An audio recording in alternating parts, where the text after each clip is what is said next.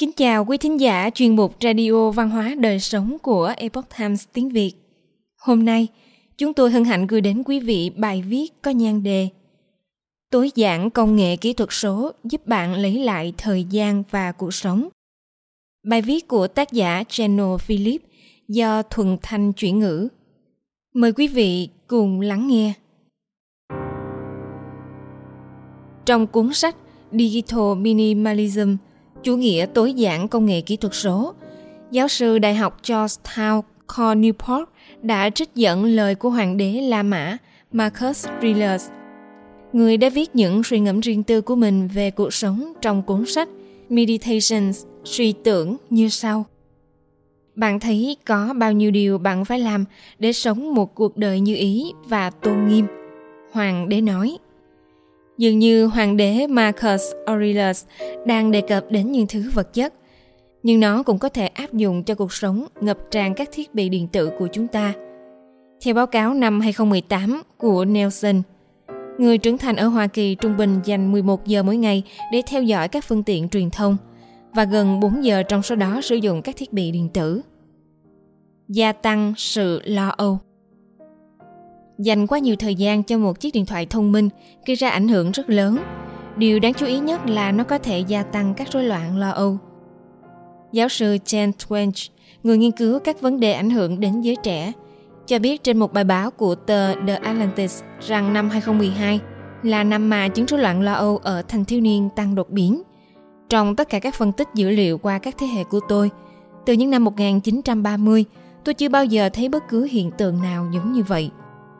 Đó là năm tỷ lệ người dân Hoa Kỳ sở hữu điện thoại thông minh vượt mốc 50%. Trong quá trình nghiên cứu của mình, Newport đã theo dõi nhân khẩu học của những người trẻ sinh năm 1995, những người được ông gọi là những chú chim hoàng yến trong mỏ than. Những người thợ mỏ dùng chim hoàng yến để thử mức độ độc hại của khí độc trong hầm mỏ. Nếu chim hoàng yến chết sẽ cảnh báo nguy hiểm và những người thợ phải rời khỏi hầm mỏ ngay là thế hệ đầu tiên trải nghiệm sự việc sử dụng liên tục các kết nối kỹ thuật số trong những năm tháng chưa đầy 13 tuổi. Tại một trường đại học nơi ông được mời đến trò chuyện với người phụ trách dịch vụ sức khỏe tâm thần, họ đã nói với ông rằng các vấn đề phổ biến của thanh thiếu niên đã thay đổi dường như chỉ sau một đêm. Không chỉ một lượng lớn những người trẻ tuổi cần phải tìm đến dịch vụ tư vấn sức khỏe tâm thần, mà những vấn đề chính đã chuyển hướng liên quan tới các chứng rối loạn lo âu. Đây có lẽ là tương lai đang chờ đợi tất cả chúng ta. Đối với một số người, nó có thể đã là sự thật. Vậy thì, làm cách nào chúng ta có thể bình tĩnh và tỉnh táo đối mặt với thời đại mà công nghệ kỹ thuật số trở thành phổ biến như hiện nay? Chỉ loại bỏ công nghệ kỹ thuật số sẽ không thành công. Newport đưa ra một triết lý, chủ nghĩa tối giản công nghệ kỹ thuật số như một giải pháp. Theo đó, ông định nghĩa rằng đây là một triết lý sử dụng công nghệ, trong đó bạn dành thời gian trực tuyến cho một lượng nhỏ các hoạt động đã được lựa chọn và tối ưu hóa cẩn thận. Những hoạt động này sẽ hỗ trợ tốt cho những điều bạn thấy có giá trị và sau đó thì hãy vui vẻ quên đi mọi thứ khác. Ông giải thích rằng giải pháp sẽ không được tìm thấy khi bạn trở thành một nhóm lô địch, ám chỉ nhóm công nhân cực đoan phá hủy nhà máy dệt ở Anh vào thế kỷ 19 hay cứ ôm giữ công nghệ một cách vô điều kiện mà cần có sự suy nghĩ cẩn trọng, một con đường trung lập có chủ đích. Ông nêu ra trường hợp rất đặc sắc về cộng đồng người Amish sử dụng công nghệ trong cuốn sách của ông. Một ví dụ bất ngờ đáng để tìm kiếm.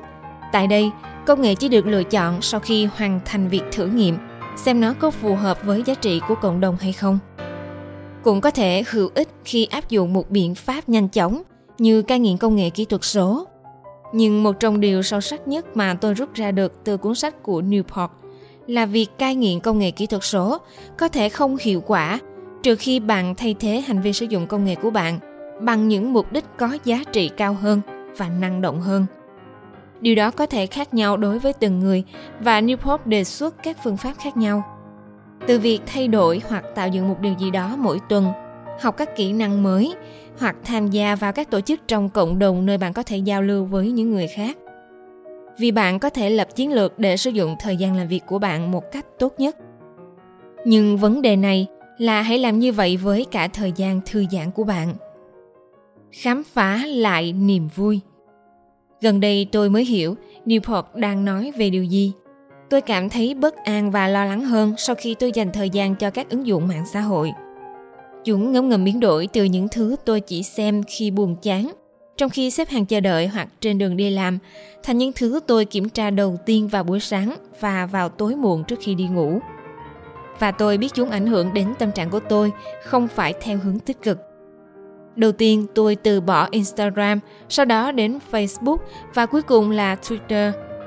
Vào khoảng thời gian tôi nói lời tạm biệt với các ứng dụng mạng xã hội cuối cùng trên điện thoại của mình, tôi đã tình cờ đến Nam California trong một thời điểm siêu nở hoa của sa mạc. Một sự kiện thường xảy ra cứ sau mỗi thập kỷ.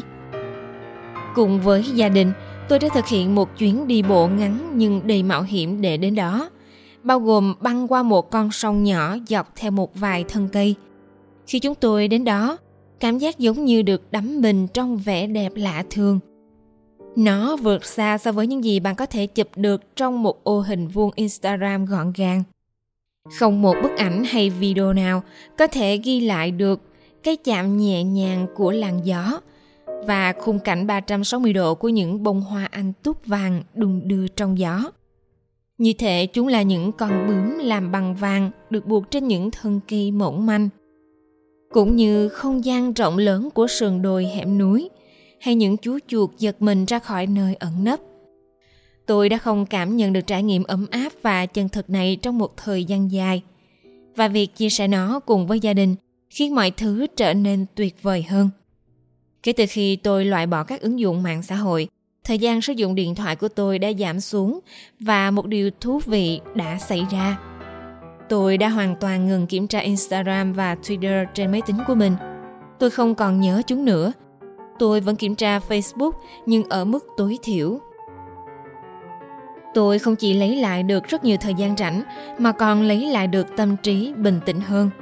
Tôi cũng lấy lại cảm giác làm chủ cuộc sống của mình – và điều đó đã mở rộng sang các lĩnh vực khác trong cuộc sống của tôi. Không còn nghi ngờ gì nữa, giữa những lượt like ghi nghiện và những dòng tweet báo động, tôi đã bỏ qua những phần quan trọng của cuộc sống. Mọi người đều nói rằng không có đủ thời gian trong một ngày, nhưng hãy tưởng tượng những gì bạn có thể làm với 2 giờ rảnh mỗi ngày. Newport nghiên cứu một cộng đồng những người quyết định sống một cuộc sống thanh đạm để nghỉ hưu sớm.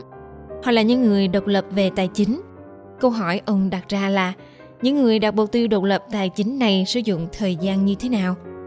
Newport đã phát hiện ra rằng, trái ngược với những gì người ta thường suy nghĩ, những người này rất năng động, chăm chỉ và nỗ lực cả về vật chất và tinh thần.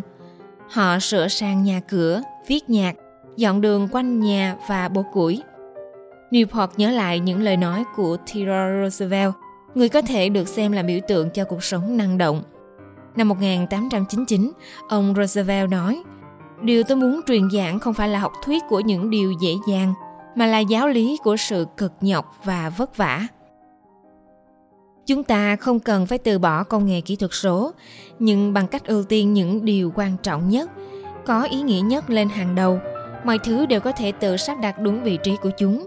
Được sống như vậy quả là một cảm giác tuyệt vời. Quý thính giả thân mến, chuyên mục Radio Văn hóa Đời Sống của Epoch Times tiếng Việt đến đây là hết. Để đọc các bài viết khác của chúng tôi, quý vị có thể truy cập vào trang web epochtimesviet.com. Cảm ơn quý vị đã lắng nghe, quan tâm và đăng ký kênh. Xin chào tạm biệt và hẹn gặp lại quý vị trong chương trình lần sau. Kính chúc mọi điều bình an và tốt lành đến quý vị cùng người thân.